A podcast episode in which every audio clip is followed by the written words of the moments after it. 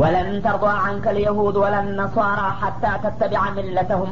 قل إن هدى الله هو الهدى ولئن اتبعت أهواءهم بعد الذي جاءك من العلم ما لك من الله من ولي ولا نصير. الذين آتيناهم الكتاب يتلونه حق تلاوته أولئك يؤمنون به ومن يكفر به فأولئك هم الخاسرون. يا بني إسرائيل اذكروا نعمتي التي أنعمت عليكم وأني فضلتكم على العالمين. واتقوا يوما لا تجزي نفس عن نفس شيئا ولا يقبل منها عدل ولا تنفعها شفاعة ولا هم ينصرون ወለን ተርባ አንከ ልየሁድ ወለነሳራ የሁዶችም ሆኑ ክርስቲያኖቹ ከአንተ የሚወዱና የሚረኩ አይደሉም ሀታ ተተቢያ ሚለተውም የራስክን እምነት ትተህ የእነሱን ጊዜ ያለፈበትን እምነት እስከምትከተልላቸው ድረስ ይላል እንግዲህ እነሱ ራሳቸው ስህተተኞች መሆናቸውን ረስተው እንደገና ራሳቸውን ህጋዊ በማድረግ የአላህ መለክተኛ የሆንከው አንተ ከጌታ የሚደርስን መመሪያና እምነት ወደ ጎን ትተህ የእነሱን ጊዜ ያለፈበት እምነት ካልተቀበልክላቸው በስተቀር ስላንተ ያረከውን ብታደርግ አይረኩልህምና አይደግፉህም። ቁርጡን ወቀው ማለቱ ነው። ቁል ኢነ ወልሁዳ እነሱ ይህን ይመኙ እንጂ ግን ትክክለኛ መንገድ ማለት አላህ የመረጠው እስላማዊው መንገድ ነው በላቸው። እናንተ ያው የለመዳችሁትና የወደዳችሁት ነገር ስለሆነ ባጢልም ቢሆን እውነት ነው ብላችሁ ራሳችሁን ማሳሳቱ ሳይበቃችሁ እንደገና ደግሞ እኔን ትጋብዛላችሁ እንጂ ትክክለኛ የጀነት ጎዳና ማለት በእኔ በኩል የመጣው እስላማዊ መስመር ነው በላቸው። ወለኢን ተባተ አህዋአሁም ባደ ለዚ ጃአከ ምን ልዕልም ወደ አንተ ከመጣልህ መመሪያና እውቀት በኋላ የእነዚህን የአህል ኪታቦችን ዝንባሌና ፍላጎት አንተ ብትከተል እነሱ እንደሚመኙት ማለከ ሚንላህ ሚን ወልይ ወላ ነሲር። የዛ ጊዜ ከጌታ በኩል በሚሰነዘረብህ ቅጣት የሚያድንህ ወገንና ተባባሪ ወዳጅም እንደማታገኝ ነው ይላቸዋል ማለት ነው። እንግዲህ ነቢያችን አለ ሰላቱ ወሰላም እስልምናን ይዘው በሚመጡበት ጊዜ አህለል ኪታቦች የሁዶችም ሆነ ነሷራዎቹ እኛንን ትክክለኞቹ እንጂ ከይሁዳ በኋላ ሌላ እምነት ሊመጣ አይገባውም። ክርስቲያኖችም ከክርስትና በኋላ ሌላ እምነት መምጣት አይገባውም። ትክክለኛ ለመሆን ከፈለጋችሁ የሁዶችም የሁዶች ሁኑ ነሷራዎችም ነሷራ ሁኑ በማለት በየበኩላቸው የራሳቸውን እምነት በማንጸባረቅ ይጠሩ ነበረ ማለት ነው። ነቢዩ ደግሞ ሶስተኛ ግንባር በመሆን የለም ሁላችሁም ያው ጊዜያዊ ነበረ እምነታችሁ። እኔ እስከምመጣ ነበር የሁድያም ሆነ ነስራንያ ሃይማኖት ሊያገለግል የሚችለው አሁን ግን ለሁላችሁም ተልኬ መጥቻለሁኝና ወደ እኔ መምጣት አለባችሁ ሲሉ ጭራሽ አረቦች ደግሞ ለዚህ ድል ሊበቁ አይገባቸውምና ይልቁንስ አንተ እኛ ጋር እንዲትስማማና እንድንከተልህ ከፈለግ የሁዳ ሁነና ቶሎ አሉ የሁዶቹ ወይም ነሷራ ሁነናና የዛ ጊዜ መሪነትህን እንቀበላለን አሏቸው። ይህም በሚሉ ጊዜ ደግሞ ነቢዩ አለ ሰላቱ ወሰላም ሰው ናቸውና እነዚህ ሰዎች የሚሉትን ነገር ከተቀበልኳቸው በእነሱ ዘንዳ ተቀባይነት አያገኝ ይሆናል ብለው እንዳይዘነበሉ በማስጠንቀቅ ወለኢን ተበተ አዋአሁም ማለት እነሱ ለአንተ እውነቱን ተጨባጩን ነገር ከሰጠውና ካሳወቁ በኋላ እንደገና እነሱ ጋር ለመስማማት ወደ ሁሎችም ወደ ወደ ክርስቲያኖቹ ያጋደልክና የተዘነበልክ እንደሆነ አንተ ራስህ ጥፋተኛ ትሆናለህ። የዛ ጊዜ ደግሞ እኔ አንተን ልቀጣ ብፈልግ የሁዶችም ሆነ ነሷራዎቹ እንደ ወገንና እንደ ወዳጅ ሁነው የኔን ጥቃትና ጉዳት ሊገድቡልህና ሊከለክሉልህ እንደማይችሉ እወቅና ተጠንቀቅ አላቸው። እርግጥ ነቢዩ ይህን ያደርጉታል ማለት አይደለም። ሰው ናቸውና ምናልባት እንዳያሳስቷቸው እንደገና ደግሞ የእሳቸው ተከታዮች የሆኑት ወደፊት የሁዶቹና ክርስቲያኖቹ ተጽዕኖ በሚያደርጉባቸው ጊዜ ለነቢዩ ይሄ መመሪያ ከተሰጠ እነሱ ደግሞ እንዳይሳሳቱ ለማድረግ ነው እና በአሁኑ ጊዜ የሚያሳዝነው ግን ይህንን የመሰለ መመሪያ ተስቶና ተረስቶ የምስራቃዊና የምዕራባዊ የይሁዳን የክርስቲያን የእምነት ተከታዮች የራሳቸውን እምነት ያውም ሳይይዙ እንደገና እኛ የምንመርጥላችሁና እኛ የምንላችሁን ስሙና ተከተሉ። ይህ ከሆነ ነው እናንተ እድልና መልካም ውጤት የምታገኙት እያሉ ሲነግሯቸው እስላምነን ተብዬዎቹ እሺ ብለው መከተላቸው ነው። ይህ እንደሚመጣ ስለሚያውቅ ነው አላህ ወለኢን ይተባተ ይላል። እስልምና ከሰጠንህ በኋላ እንደገና የጥላቶችን ሀሳብ ተቀብለ የምትከተል ከሆንክ እኔ ደግሞ አለቅህም ዲባቅ ነው ምመታ ማንም አያዲንህ በማለት አላህ አስጠንቅቋል። ይህን ማስጠንቀቂያ ስተው ግን በአሁኑ ጊዜ ያሉት አብዛኛዎቹ ሙስሊሞች የጥላቶቻቸውን መርሆ እያራመዱ ይገኛሉ ማለት ነው። አላህ ግን በጥብቅ አስጠንቅቋል በነቢዩ አማካይነት። አለዚነ አተይናሁም ልኪታበ ይህ ሲባል ግን አለል ኪታቦች ሁላቸውም በጥቅሉ ቁርአንን አልተቀበሉትም ማለት አይደለም። ከእነሱ መካከል ኪታብ የሰጠናቸው የሆኑት የተወሰኑት ክፍሎች የትሉ ነው? ይህንን ከጌታቸው የተላከላቸውን ኪታብ ከልባቸው ያነቡታል። ሀቀ ቲላወቲ ተገቢ የሆነን ማንበብ። ቁርአንን በአይን ዋጋ ተቀብለው በአትኩሮ ይከታተሉታል ማለት ነው። እና እውነቱን ከተረዱም በኋላ የህይወታቸው መመሪያ ያደረጉትም ይገኛሉ። ኡላኢከ ዩእሚኑነ ብሂ እና እንዲህ አይነቶቹ ቀና አመለካከት ያላቸው አለል ኪታቦች በቁርአን እንደሚያምኑበት ነው። እነዛ ቂሎቹና የዕለታዊ ስምና ጥቅም ተገዦቹ ቢክዱትም እንኳ ትክክለኛዎቹ ይቀበሉታል። ስለዚህ ትክክለኞቹ መቀበላቸው ቁርአን ከአላህ የተላከ መሆኑን ያረጋግጥለታል። እነዛኞቹ በራሳቸው ድክመት ነው እንጂ የካዱት ማለት ነው። ወመን የክፉር ቢህ ለማንኛውም በዚህ በቁርአን የሚክድ ሰው ፈኡላይከ ሁም ልካሲሩን የዚህ አይነቶቹ ከሃዲዎች መነሻና መካካሻ ከሌለው ከባድ ኪሳራ ውስጥ የገቡ ማለት እነርሱ ብቻ ናቸው። ማንኛውም ኪሳራ እንግዲህ አንድ ሰው በአንድ ወቅት ኪሳራ ቢደርስበት በሌላ ጊዜ ያንን የሚክስና የሚያነሳ ነገር ያጋጥመዋል። ቁርአንም የካደ ሰው ግን በምንም አይነት መነሻና መካካሻ የለውም። አንድ ከወደቀ አለቀለት በማለት ያስጠነቅቃል ማለት ነው ያ በኒ እስራኤል እናንተ የነቢዩላህ ያዕቁብ ዘሮች የሆናችሁ ትውልዶች እዝኩሩ ኒዕመቲ የለቲ አናምቱ አለይኩም። በእናንተ ላይ የለገስኳቸውን ውለታና ጸጋዎችን አስታውሱ። የብዙ ውለታ ባለቤት የሆንኩኝ ወዳጅና ጌታችሁን እንደ ቀላል መካድና እኔ ጋር መጣላቱ አያዋጣችሁምና እስቲ የኔን ውለታ አሁንም ዘወር ብላችሁ አስተውሉና አስታውሱ በላቸው ይላል ወአኒ ፈበልቱኩም አለልዓለሚን እኔ ደግሞ ከውለታዎቼ መካከል አንዳንዶቹን አሁንም ለማስታወስ ካስፈለገ በጊዜያችሁ ካሉት የሰው ልጆች ሁሉ እናንተን አብልጫችሁና አልጫችሁ ነበረ። ማለትም ነቢዩ መሐመድ አለ ሰላቱ ወሰላም ከመምጣታቸው በፊት በብዙ መቶ የሚቆጠሩ ነቢዮች ከመካከላቸው እየመረጠ ከአለም ህብረተሰብ በጣም የላቀ ደረጃ ሰጥቷቸው ነበረ። ይህንን ሊረሱት አይገባም። ሌላው ሌላው ሁሉ ቢቀር እንኳ ማለቱ ነው ታዲያ የዚህ ውለታ ባለቤት የሆንኩት ጌታችሁ ጋር መጣላቱ ለእናንተ የሚጠቅም አይደለምና አሁንም ሂሳባችሁን ሙራጃ ብታረጉ ይሻላችኋል በማለት ማስጠንቀቂያ ቀጠለ ማለት ነው። ይህንን አባባል እንግዲህ በቁጥር አርባ ላይ ወደ እስራኤሎቹ ታሪክ ሲገባ ተጠቅሞት ነበረ ማለት ነው። እና ኒዕማዬን አስታውሱ እዝኩሩ ኒዕመት የለቲ አናምቱ አለይኩም ብሎ ነበረ የገባው። ከዛ በመጀመር እንግዲህ አሁን እስከ መቶ ሀያ ሁለት ቁጥር በኒ እስራኤሎችን በሚመለከት ደካማ ጎናቸውን በክርስቲያኖችም ሆነ በአይሁዶቹ በኩል ያለውን እያነሳ ጥፋታቸውን እየወቀሰ እንደገና ደግሞ የዋለላቸውን ውለታ በዝርዝር እያስታወሰ ነበረ ሲገስጥ የመጣው። አሁንም በማጠቃለያው ይህንኑ መግቢያ ያደረገውን ቃል እንደገና ደገመው ማለት ነው። አሁንም ቀደም ሲል እንዳልኳችሁ እናንተ እስራኤላውያን የጌታችሁን ውለታ ማስታወስ አለባችሁ የብዙ ዘመናት ወዳጅ እና የብዙ ውለታ ባለቤት የሆነን ሰው አንተ በቀላሉ እንደማትጣላ ሁሉ ከዛ የባሰና የበለጠ ደግሞ አላህ ጋር መጣላት የሚጎዳ መሆኑን አውቃችሁ እኔ ጋር እንዳትጣሉ በነቢዩ ሙሐመድ ማመንና መከተል አለባችሁ። እስከ ዛሬም ወዳጅ አድርጌ ብታጠፉም እንኳን እያለፍኩኝ የመጣሁት እናንተን ለማክበር ብዬ ነው አሁን የመጨረሻውን እድል ነቢይንማ ከካዳችሁና ካስተባበላችሁ በመጨረሻ ያው ጋር ተጣላችሁ ማለት ነውና በጣም አሁንም ልታስቡበት ይገባል ማለቱ ነው። ወጠቁ እና ተጠንቀቁ። የውመን አንድ ልዩና አደገኛ አሳረኛ የሆነ ቀን አለ ወደፊታችሁ የሚጠብቃችሁ። እሱን ቀን ብትጠበቁት ይሻላል።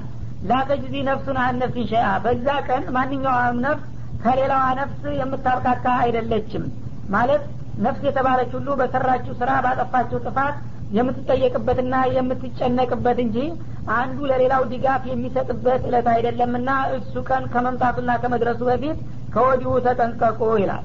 በዚህ በዱኒያ ላይ እንግዲህ አንድ ሰው ችግር ቢያጋጥመው ወዳጅ ዘመድ እስካለ ድረስ ከጎኑ ይቆማል። አይዞ እኛ እያለን ምንም አይደለም የጎደለውን ነገር እናሟላልሃለን እያሉ አሽሟጣጮቹ ይበዛሉ ማለት ነው።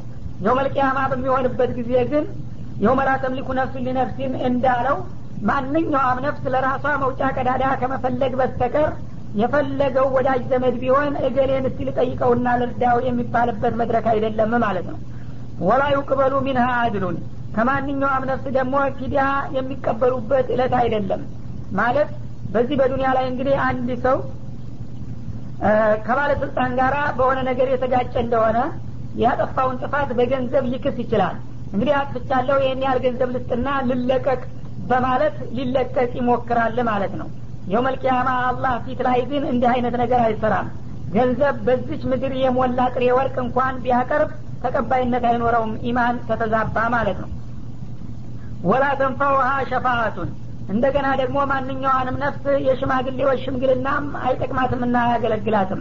ማለትም በኩፍርና በሽርክ የሄዱ ሰዎች ምንም ታላላቅ ሽማግሌዎች እንኳ ቢልኩ ሊገላግሏቸው አይችሉም። ምክንያቱም ለሙሽሪክና ለካፊር ምህረት አልሰጥም ጀነትን እርም አድርጊያለሁ ብሎ ወስኗልና የፈለገው መላይካም ሆነ ነቢይ ቢመጣ ካፊርን ለማስማር ምንም የሚያስምርበት መንገድ አይኖረውም ማለቱ ነው። ወላሁም ዩንሰሩን።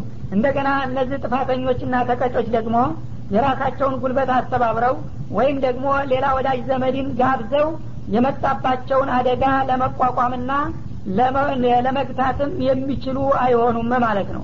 እንግዲህ በዱንያ ላይ ችግር ሲያጋጥም ሰዎች ከችግራቸው ለመውጣት የሚጠቀሙባቸው አማራጮች እነዚህ ሶስቱ ነገሮች ነበሩ። ሶስቱም አይሰሩም እዛ ቦታ ላይ ነው የሚለው። የመጀመሪያው እንግዲህ ገንዘብ የሚለው ነው። በገንዘብ በክፍያ የሚመለጥበት ቦታ አይደለም። በሁለተኛ ደረጃ በሽምግልና መልክ ነው። እና አንድ ሰው ችግር ያጋጠመው እንደሆነ እባካችሁ ገሌ ጋር ተጣልቻለሁና እዳችሁ ለምኑልኝ ብሎ የአገር ሽማግሌን በመላክ ነገሩን ማቃለል ይቻል ነበረ። ይህም ሊሆን አይችልም በዛ ቦታ ማለት ነው። በኩፍርና በሽርክ በጥፋት ላይ ድርድር አልፈቅድም ብሏልና አላህ የፈለገው ሽማግሌ ቢመጣ አልቀበልም አለ። እንደገና ይሄ ካቃተ ደግሞ በዱንያ ምንድን ነው የሚደረገው? ሰው ገንዘብ እንክፈል ቢሉት እምቢ ካለ አንድ ሀይል ወይም ደግሞ በሽምግልና በዝምድና ቢለምኑት እምቢ ካለ ሶስተኛው አማራጭ ይሄኛው ሰውዬ ከራሱ ላይ ለመከላከል ያለ የሌለ ሀይሉን አስተባብሮ ከውጭም ከግቢም መቋቋም ነው ይህም ደግሞ በአላህ ዘንድ ተቀባይነት እና ተፈጻሚነት የለውም። ምክንያቱም የፈለገው ሀይል የዓለም ፍጥረታት አንድ ግንባር ቢፈጥር ሰውም ጅንም መላይካም የአላህን ቅጣት ሊገድበው አይችልም ማለት ነው። ምክንያቱም የፍጡር ሀይል የፈለገውን ያህል ቢረባረብ የፈጣሪን ቅጣት ሊቋቋም ስለማይችል በሁሉም ነገር እንግዲህ መውጫና መፍትሄ የለውምና ይህን ጊዜ በህይወትና በጤንነት እያላችሁ አቋማችሁን በማስተካከል ብቻ ነው ይህንን ችግር ለመፍታት የምትችሉት በላቸው ይላል እና እንግዲህ በዚህ ሱራ ውስጥ ስለ በኒ እስራኤሎች በተመለከተ ከቁጥር አርባ አንስቶ እዚህ መቶ ሀያ ሁለት ድረስ የሚመለከተው እነሱ ጋር የተያዘ ነው። ከዚህ በኋላ ወደ ቅድመ አያታቸው ወደ ነቢዩላህ እብራሂምና እንደገና ወደ አጎታቸው ወደ ነቢዩላህ እስማኤል በመሻገር ከነሱ ታሪክ ይወጣል ማለት ነው وإذ ابتلى إبراهيم ربه بكلمات فأتمهن قال إني جاعلك للناس إماما. قالوا من ذريتي قال لا ينال عهد الظالمين. وإذ جعلنا البيت مثابة للناس وأمنا واتخذوا من مقام إبراهيم مصلى. وعهدنا إلى إبراهيم وإسماعيل أن طهرا بيتي للطائفين والعاكفين والركع السجود. وإذا قال إبراهيم رب اجعل هذا بلدا آمنا وارزق أهله من الثمرات من آمن منهم بالله واليوم الآخر. قال ومن كفر فأمتعه قليلا ثم أضطره إلى عذاب النار وبئس المصير. وإذ يرفع إبراهيم القواعد من البيت وإسماعيل ربنا تقبل منا إنك أنت السميع العليم. ربنا واجعلنا مسلمين لك ومن ذريتنا أمة مسلمة لك وأرنا مناسكنا وتب علينا إنك أنت التواب الرحيم. ربنا وبعث فيهم رسولا منهم يتلو عليهم آياتك ويعلمهم الكتاب والحكمة ويزكيهم. إنك أنت العزيز الحكيم. وإذ ابتلى إبراهيم ربه بكلمات فأتمهن. እዝኩር ለሁም ያ ረሱለና መለክተኛችን ሆይ አውሳላቸው ወይም አስታውሳቸው ይላል። አላህ ስብሓናሁ ወተአላ እብራሂምን የፈተነው መሆኑን ነቢዩላህ እብራሂም እንግዲህ አላህ ስብሓናሁ ወተአላ በጣም በከፍተኛ ክብርና ማዕረግ ከመሰየሙ በፊት ብዙ ፈተና ፈትኗቸው ያንን ፈተና በብቃት ተወጥተው ነው ለትልቅ ማዕረግና ክብር የበቁት ማለት ነው። ኢብተላ ኢብራሂመ ረቡሁ ጌታው እብራሂምን ፈተነው። ቢከሊማቲን በተወሰኑ ቃላቶች ይላል። የተወሰኑ የፈተና ቃላቶች ሰጠውና ፈአተመሁን። እነዚያን የፈተና ቃላቶች ሙሉ በሙሉ ተወጣቸው በተአማኝነት። አንድ ነገር ዝንፍ ሳይል ፈተናውን መቶ በመቶ ተወጣ ማለት ነው። ቃል ኢኒ ጃይሉ ከሊናቲ ኢማማ። ያንን ፈተና በሚወጡበት ጊዜ አላህ ስብሓነሁ ወተአላ ወደዳቸውና እንግዲህ አንተን ወደፊት ለሚመጡ የሰው ልጆች ሁሉ የዲን መሪ አደርግሃለሁኝ በማለት ተስፋ ቃል ሰጣቸው። ይህ ጊዜ እሳቸው ደግሞ አጋጣሚውን በመጠቀም ይህንን ክብርና ማዕረጋቸውን በእሳቸው ብቻ እንዳይወሰንና ከትውልድ ወደ ትውልድ እየተወራረሰ እንዲቀጥል በማሰብ ቃል ወሚን ብርየቲ ይህንን የዲን መሪነትን በእኔ ብቻ ሳይወሰን ከዘሮችም ከትውልዶችም በተመሳሳይ መልክ እንዳይቋረጥ አድርግልኝ የሚል አቤቱታ አቀረቡ። ይህ ጊዜ ቃል አላህ ደግሞ እንዲህ ሲል መለሰላቸው ላየናሉ አህድ ዛሊሚን ከትውልዶች ወይም ከዘሮች መካከል ዛሊሞች ሊመጡ ይችላሉ ካፊሮች ማለት ነው። እና እነዛን አይመለከትም ይሄ ቃል ኪዳኔ። ለአንተ ኢማምነትን እሰጣለሁኝ ያልኩት አንተ ተፈትነህ ታማኝነት በብቃት ከተለካ በኋላ ነውና እንዲያው የአንተ ልጅና ትውልድ ስለሆነ ብቻ ለማንኛውም ካፊርና ሙሽሪክ ይህንን ኢማምነት የምሰጠው አይደለሁም። የዚህ አይነት እድል ለዟሊሞች አይገባቸውምና በማለት መለሰላቸው። ያው ወደፊት ከልጆቻቸው መካከል ኸይረኞችም ሸረኞችም እንደሚመጡ ስላወቀ እሳቸው ደግሞ በጥቅሉ መቸም ወላጅ ለልጁ ያስባልና የኔ ልጆች የሆኑት ሁሉ ይህንን የኔን ማዕረግና ክብር እየወረሱና እየተቀባበሉ እስከ መጨረሻው እንዲቀጥል ብለው በጥቅሉ ነበር የጠየቁት። እሱ ደግሞ አሁን እሳቸው በጠባቡ ቢያስቡትም እንኳን የአንድ ሰው ዘር ሰቂያ ማለት በብዙ ሺህ የሚባዛ እንደሚሆንና ከዛ መካከል ደግሞ ወስላታም ጠንካራም እንደሚገኝ ስለሚያቅ ከዘሮች መካከል በደለኞችና ካፊሮች ወይም ከሀዲዎች የሆኑትን ይህ የኢማምነት ማዕረግና ጸጋን የሚደርሳቸው አይሆኑም እንዳንተው ሷሌሖችና ጥሩዎች የሆኑት ሊያገኙ ይችላሉ። አንተም ያው በራስህ አቋም ነው እና ያገኘኸው። አለበለዛ በስመ ኢብራሂም ዘር ለሁሉም የማዳርስ አይደለሁምና የማይሆን እንዲያጠይቀኝ ማለቱ ነው። ይህ ጊዜ እሳቸውም እንግዲህ የጌታቸውን እርምት ተቀብለው ዝም አሉ። ያው ለተወሰኑት ለሷሊሖቹ እንጂ ለጧሊሖቹ እንደማይሰጥ በማወቅና በመረዳት ማለት ነው እና በቃላት ፈተናቸው ወደሚለው በምንመለስበት ጊዜ በምን አይነት ፈተና ነበረ የተፈተኑት የሚል ጥያቄ ስለሚነሳ የተለያዩ መልሶች አሉ እዚህ ላይ ማለት ነው። እና እንግዲህ ነቢዩላህ እብራሂምን አላህ ስብሓናሁ ወተላ ነቢይ አድርጎ በሚመርጥና በሚልካቸው ጊዜ ለታላቅ ደረጃ ሲያጫቸው የተለያዩ ፈተናዎች ያቀረበላቸው ሰው እንግዲህ በብቃቱ ልክ ነውና ደረጃው የሚለካው ማለት ነው ከነዛም መካከል እንግዲህ መጀመሪያ ጣዖታውያን ከሆኑ ህዝቦች መካከል ነው እሳቸው የተፈጠሩት። የገዛ አባታቸው ራሱ የጣዖት አከፋፋይ ነበረ ማለት ነው። እና አባታቸውን ይህንን የማይሰማ የማይለማ ነገር በእጅ እየጠረብክና በገንዘብህ እየሸመጥክ ራስ ከመሳሳት አልፈ ለምንድ ነው ህብረተሰብን የምታወናብደው በማለት በቤታቸው ነው ዘመቻውን የጀመሩት ማለት ነው። ይህ ጊዜ አባታቸውና አብረውት የነበሩት ባለስልጣናት ኃይላቸውን በማስተባበር እሳቸውን ከዛ አካባቢ አበረሯቸው አሳደዷቸው። እና እንግዲህ ለአላህ ብለው ከሞቀ ቤትና ቤተሰባቸው ተለይተው ችግር ላይ ወደቁ ማለት ነው።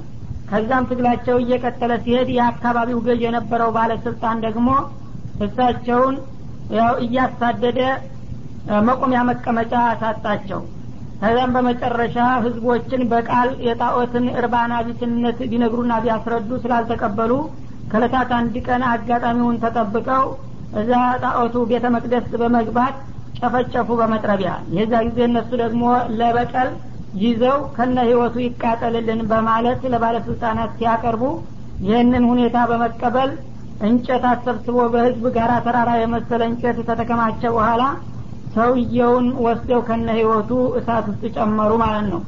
እና ያንን ሁሉ እሳት አላህ ስብሓናሁ ወተላ ያ እንጨት ሲጋኝ ከሰነበተ በኋላ ባህር በመሰለፉ መካከል እሳቸው በጤናቸው ቁጭ ብለው ተገኙ ማለት ነው። እዛ ሊጨምሯቸው እንግዲህ አስረው በሚያዘጋጃቸው ጊዜ ተደናግጠው አይለመደኝም ይቅርታ አድርጉልኝ ሊሉ አልቻሉም። ያው በአላህ ተውሂድ ለመቃጠል ፍቃደኛ ሆነው ነው የገቡት። እንደሚባለው ጅብሪል በዛ ወቅት መጣና ምን ልርዳህ አላቸው ይባላል። አንተ ምን ትረዳኛለህ? የኔው ቢጤ ፍጡር ነህና ዞር በል አሉት ይባላል። ታዲያ ጌታህን አትጠይቅም እንደ አይንህ እያየ እሳት ስትገባ ዝም እንደ አላቸው። ሐስቢ አላህ ወኒዕመል ወኪል አሉ ይላል። እሱማ ያው የሚሆነውን ነገር ያያል ይታዘባል።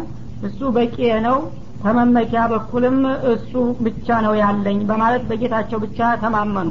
እንዳሉትም ወደ አሁኑ ኩኒ በርደው ወሰላምን አላ ኢብራሂም አንቺ ሳት በወዳጀ በእብራሂም ላይ ሰላምና ቀዝቃዛ ሁኚ እንዳታቃጢ በማለት ትእዛዝ ተላለፈላትና ያ ሁሉ ጋራ ተራራ የመሰለ እንጨት ሲነድ ውሎ ታደረ በኋላ በመካከል እሳቸው በሰላም ቁጭ ብለው ተገኙ ይባላል።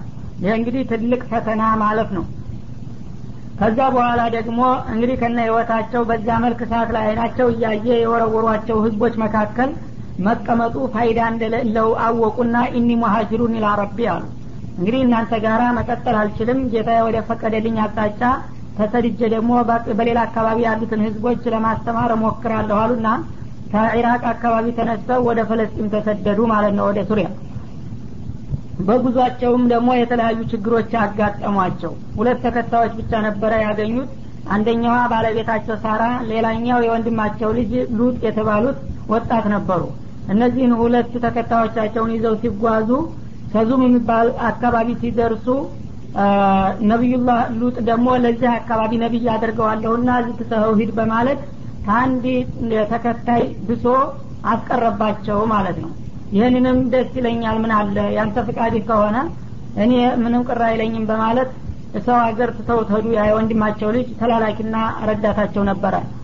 ከዛ በኋላ ሚስታቸውን ብቻ አስከትለው ጉዟቸውን ሲቀጥሉ ደግሞ አንድ አካባቢ ላይ ሲደርሱ አንድ የጎሳ መሪ አምባገነን ነበረ መልከኛ ነበረች ይባላል ባለቤታቸው።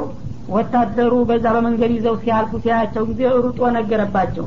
ጌቶች ረዚህ አንድ መንገደኛ እንዳው ፀሀይ የመሰለ ልጅ ይዞ ሲሄድ አየሁኝ። ለእርስዎ ብቻ ነው እንጂ የምትገባው ለማንም ሰው አትገባም። ሲል ጊዜ ቶሎ ይዘህ አምጣ እስከ ሰውየው ብሎ አዘዘ። እሳቸውንና ሚስታቸውን ይዘው ወታደሮች ወደ አሁኑ አቀረቧቸው ይባላል ይህ ጊዜ ስለ እሱ ሁኔታ ቀደም ሲል ያውቁ ነበረ። ማንኛውም ውብ ሴት ካየ አይለቅም። አብሯት የተገኘው ባል ከሆነ ደግሞ ታልገደለ በስተቀር ዝም ብሎ አይተውም ከነ ህይወቱ። ሌላ ዘመድ አባት ወንድም ከሆነ ግን ይለቀዋል እሷን ቀምቶ ማለትን አውቀዋል። ስለዚህ እንዳይገላቸው ወደፊት እንግዲህ ትልቅ አላማ ስላላቸው በአጭር እንዳይቀጩ በማሰብ ይህች ልጅ ምን ናት ብሎ በሚጠይቃቸው ጊዜ እህቴ ናት አሉ ይባላል እና ሶስቱ ሸት ዋሽቻለሁኝ ከሚሏት አንዷ ይህች ነች። እሳቸው ግን በቀጥታ ለመዋሸት ፈልገው አይደለም። የዲን እህታቸው ስለሆነች እነመል ሙእሚኑነ ኢኽወቱም ባለው መሰረት ሂደው ነው። እሷንም በየተራ ነበርና የሚጠይቃቸው ሲወጡ ሲጠይቅሽ ወንድሜ ነው በይ እንዳታስተባብኝ። ምክንያቱም ውሸት እንዳይመስልሽ አንቺና እኔ በአካል ባልና ሚስት ብንሆንም በመንፈሳችን إنما المؤمنون ባለው መሰረት የዲን ወንድምና እህቶች ስለሆን በዲኑ በኩል ማሸሞሬ ነው ብለው ለእሷን ማስረዷት እሷን ስትጠየቅ ተመሳሳይ መልስ ሰጠች ይባላል። ከዛ በኋላ ያው እሳቸውን የመግደሉን ሀሳብ ተወ። እሷን ግን ያው በማስቀረቱ ወስኖ ወደ እልፍኝ ይዞ ገባና ለመገናኘት እጁን ላክ ሲያደርግ ዱዓ ያደረገችበት ይባላል። اللهم إن كنت آمنت بك واتبعت رسولك فلا تسلط علي هذا الكافر አለች ይባላል። ቆንጆ ነበረችና እኔ በአንተ በወህዳንያ ሀምኜ ከሆነ ነቢይን እብራሂምን ተከትሌ ከሆነ እውነት ኢማንን ከተቀበልከኝ ይህን ነጂስ ሰውዬ እንዳታስደፍረኝ አንተ ያዝልኝ ብላ ጌታዋን ተማጸነች። እና ግንኙነቷ ጠንካራ ስለነበረ ጥሩ ኢማን ስለነበራት ጌታዋ ወደ ሰማትና ተቀበላት። ሰውየው ወደ አሁኑ እንዳዙሪት በሽታ ጣለው ይባላል። እጁን ወደ እሷ ዘርጋ ሲያደረግ አዞረውና ወደቀ ፈጋ ፊቷ ላይ። ከዛ እየተፈራገጠ አረፋት እየደፈቀ መጣጣር ጀመረ ሊሞት ያው እልፍኙ ተዘግቷል ሌላ ማንም ታዛቢ የለም። እሱና እሷ ብቻ ነበሩ። እዛ ሊሞት ሲቃረብ ጊዜ እንደገና ደነገጠችና አላሁመ ላቱሚት ዋለች ይችላል ቡኻሪ። እረ እንዳትገልብኝ እኔ ግደለው አላልኩም እኔ የማመልጥበትን መንገድ ብቻ አመቻችልኝ እንጂ። ምክንያቱም ከሞተማ ከውጭ ቁመው የሚጠብቁት ወታደሮች ንጉሳችንን ገላ ወጣች ብለው ደግሞ ሊገሉኝ ነው በማለት ፈርታ እንደገና እንዳይሞት ዱዓ አደረገችለት አሁንም ይሄኛው ዱዓዋ ደግሞ ወዲያው መቅቡል ሆነና ዳነ። ነፍሱን አወቀና ቀጥ አለ ይባላል። ትንሽ አንሰራራና ካሰበ በኋላ እባክሽ ይቅርታ አድርግልኝ እኔ እንደ መጥፎ ነገር አላደርስብሽም ምናምን ብሎ ተለማመጠ። ይሽ እንግዲህ ያው ተንኮልህን ተተውክ ምንም አይደለም ብላ ዝም ስትለው እንደገና ደግሞ መልኳ በጣም ማራኪ ነበረና አላስችለው አለ። ስሜቱ ሲነሳበት አሁንም ሁለተኛ ሊሞክር ሲንገዛገዝ መልሶ ደፈቀው ይባላል ይኸው በሽታ አሁንም ተፊቱ በባሰ መልኩ ጣረሞት ተያያዘው አሁንም ደነገጠችና ጌታ አትግደልብኝ በማለት ዱዓ አደረገች። ለሁለተኛ ተሻለው። እንደገና ደግሞ አሁንም በሶስተኛ ደረጃ ሲሞክር መልሶ ደግሞ ደፈቀው። ይህ ጊዜ ተስፋ ቆረጠ ማለት ነው በሶስተኛው። ይህ ጊዜ እንግዲህ ይቺ እንዳውም ሰው አይደለችም በሰው ምስል ሰይጣን መሆን አለባት አለና ተናዶ ለማሰናበት ወሰነ ዳሩ ግን እሷ ጌታ ድረስልኝ ባለች ቁጥር የሚወድቅ መሆኑን አዲ ነው ባለች ቁጥር እንደሚድን ስላወቀ ይህች ሴትዮ ይህንን በሽታ እንግዲህ ተጣለችብኝ በኋላ ወጥታ ከሄደች አሁን እሷ እየጸለየልኝ ነው ምድ ነው እሷ ከሄደ በኋላ ቢነሳብኝ ምን ሊበቃኝ ነው ብሎ ሰጋና ቂም እንዲትፈታለትና ከልቧ ቆሷን ይዛ እንድትሄድ በማሰብ ቤተ መንግስት ውስጥ አንድ ቆንጆ ልጅ ነበረች ይባላል። ከጎረቤት ሀገር ጋር ተዋግቶ ግብጾች ጋራ የግብፁን ንጉስ ልጁን ማርኮ ነበር። ገና ወጣት ህጻን ልጅ ነበረች ይባላል። ፀሀይ የመሰለች የንጉስ ልጅ ነች። እሷን ሀጀሩ ትባላለች። ይችን ልጅ ለአንቺ አገልጋይ ተላላኪ ትሆንልሽ እና ያው ባደረጉት ሙከራ ይቅርታ አድርጊልኝ ከልብሽ ቂም ትችልኝና ይህ በሽታም እንዳይመለስብኝ ጸልይልኝ በማለት ተለማመነ እና እሷ እንግዲህ ድል በድል ሆነች ማለት ነው። አንደኛ ያው ሳይደፍራት ሁለተኛ ደግሞ አገልጋይ ተሸለመች ያችን ልጅ ይዛ መጣችና ባሏ ዘንድ ስትደርስ አሻአርተ ያ ኢብራሂም አናላህ ከበተል ካፊር አለችው ይባላል። እብራሂም ይህንን ካፊር ሰውዬ አላህ እንዴት አድርጎ እንደ ኮደኮደውና እንዳከሰረው አወቅ አለ። እሱ ደግሞ በወህይ ለእብራሂም አላስነካብህም ብሎ ነግሯቸው ነበረ ይባላል።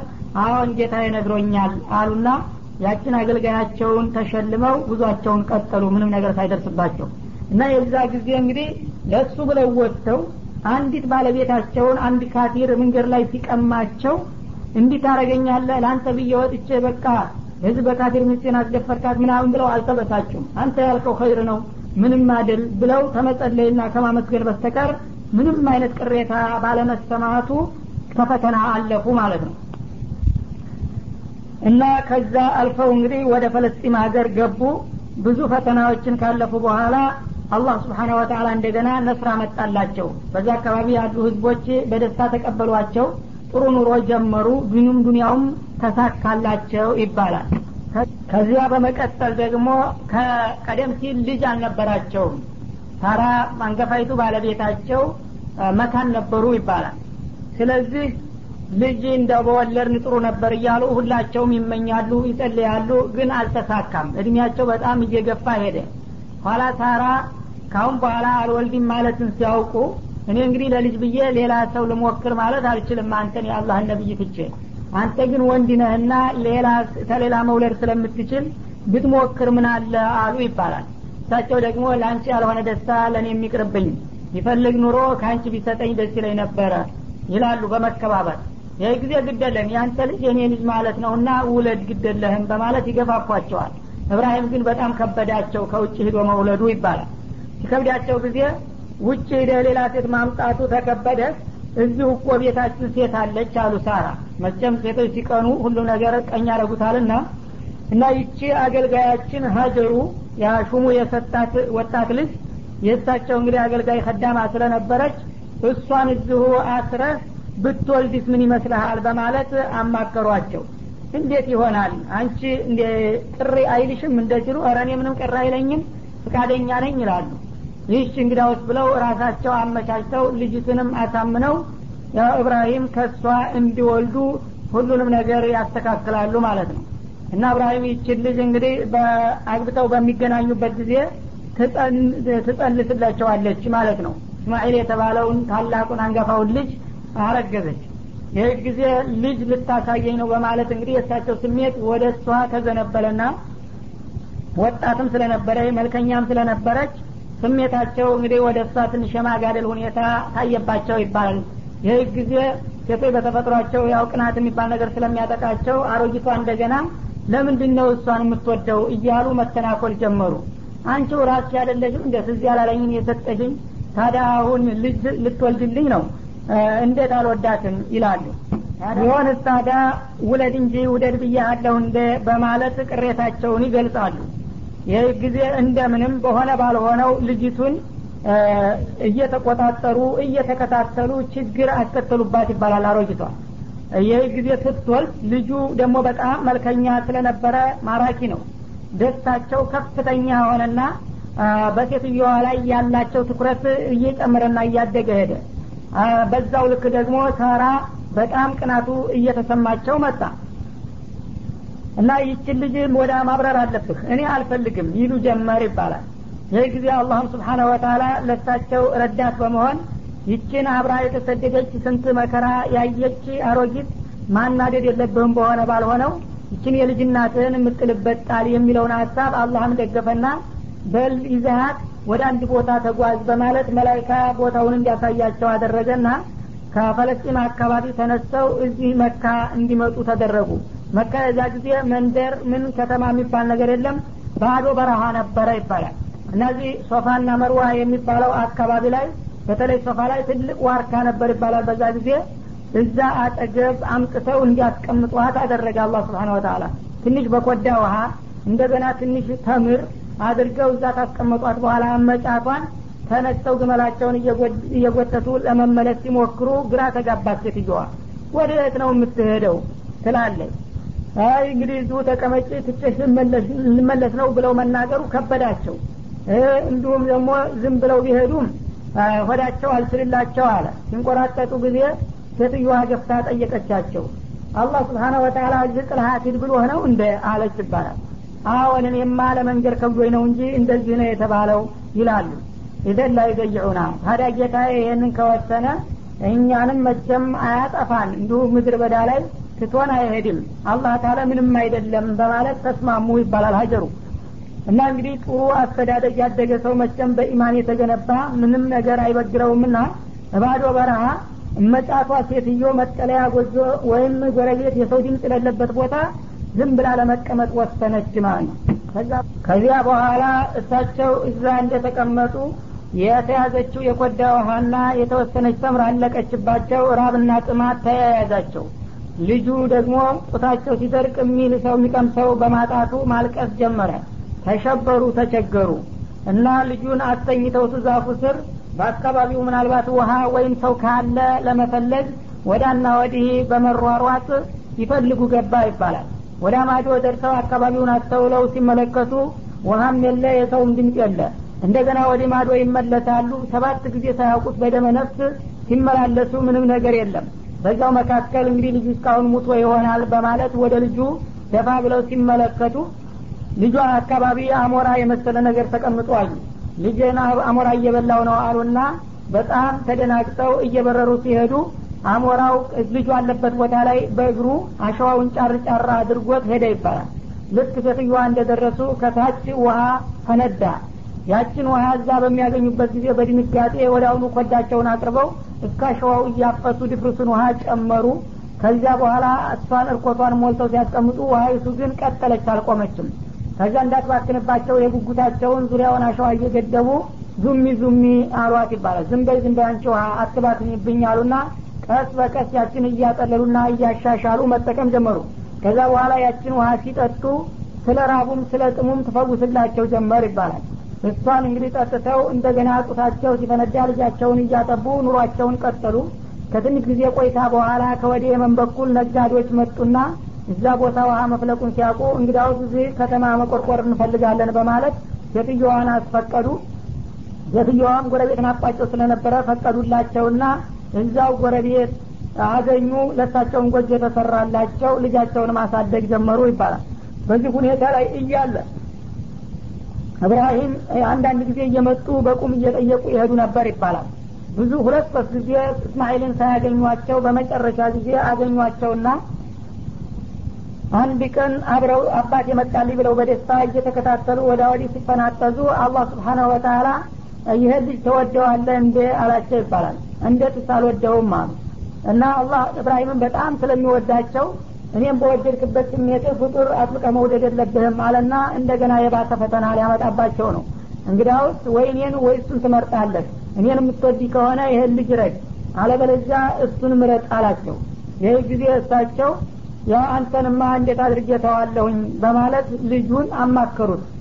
ጌታዬ እንዲህ አይነት ነገር ነገረኝ ምን ይመስልሃል ሲል የአበት ፋል ማት ዑመር ፈተጅዱኒ ኢንሻአላህ ምን አላቸው እኔን የሰጠ ጌታ አይደለም እንደ ስለዚህ ጌታ ያለውን አንተም ሆነ እኛ መቃወም የለብንምና ጌታ ያለህን አድርግ እኔም በሶብር እቀበለዋለሁኝ በማለት ተስማማ የጎበዝ ልጅ ጎበዝ ሁኖ ማለት ነው። በዚህ መካከል እንግዲህ እሳቸው ቆረጡና ለማረር ተዘጋጁ። ለማረር ሲሞክሩ ወደ አሁኑ አላህ ቤዛ ላከላቸውና ልጁ እንዲለቀቅ ያው ትእዛዙን አድርገዋል። እኔ ግን እንዲታረድ አልፈለግኩም ጨክነ ይህንን ትእዛዝ ለመፈጸም ልጅህን ለማረድ መሞክርህን ለማየት ብቻ ነው በቃ ብሎ አስለቀቀ። በዛ ምክንያት ነው እንግዲህ በአረፋ ማግስት የኡድሕያ እርድ የተመሰረተው ማለት ነው። እና ይሄ ሁሉ እንግዲህ ፈተና። መጀመሪያ ልጃቸው የብርቅ ልጃቸውን ማሳደግ ሳይችሉ መቅረታቸው በጣም ሲያሳዝናቸው እንደገና ደግሞ ያላሳደጉትን ልጅ እረድ በማለት ፈተናቸው ይህ ሁሉ ሲደርስባቸው ሳይበሳጩ በጸጋና በደስታ ነበር የጌታቸውን ትእዛዝ የሚወጡትና እነዚህንና እነዚህን የመሳሰሉ ፈተናዎችን ነው ተወጡ ብሎ የመሰከረላቸው ማለት ነው። ወይድ ጃአልነ ልበይተ መታበተ ሊናሲ ወአምና። ከዚሁም ጋራ በማያያዝ ይህንን በይቱላህ ልሐራምን ለሰው ልጆች ሁልጊዜ የማይጠገብ የሃይማኖት መድረክና መመላለሻ ያደረግን መሆናችንን አስታውስ ይላል እና እንግዲህ መታበተን ማለት ሁለት አይነት ትርጓሜ ይኖረዋል። አንደኛ ሰዎች ሁልጊዜ ቢመላለሱበት የማይሰለቹት እንዳውም በደጋገሙት ቁጥር የበለጠ የሚናፈቅ የሆነ ቦታ ማለት ነው። ዋምነን እንደገና ደግሞ ጸጥታው የተጠበቀና ከማንኛውም ቦታ የተሻለ ለሰዎች ጸጥታ የሚገኝበት የሆነ ቦታ ሙባረክ አደረግ ነው ወተኪዙ ሚን መቃሚ ኢብራሂም ሙሶላ እና ነቢዩላህ እብራሂም ይቆሙበት በነበረው ቦታ ላይ እናንተም የእሳቸውን ፈለግ በመከተል የመስገጃና የመጸለያ ቦታ አድርጋችሁ ያዙና ተጠቀሙበት ይላል። እንግዲህ ቤቱን ሲገነቡ ቁመቱ ወደ ላይ እየረዘመ በሄደ ቁጥር ለምን እንዲረዳቸው አንድ ድንጋ ነበረ ፈታ የሚቆሙበት።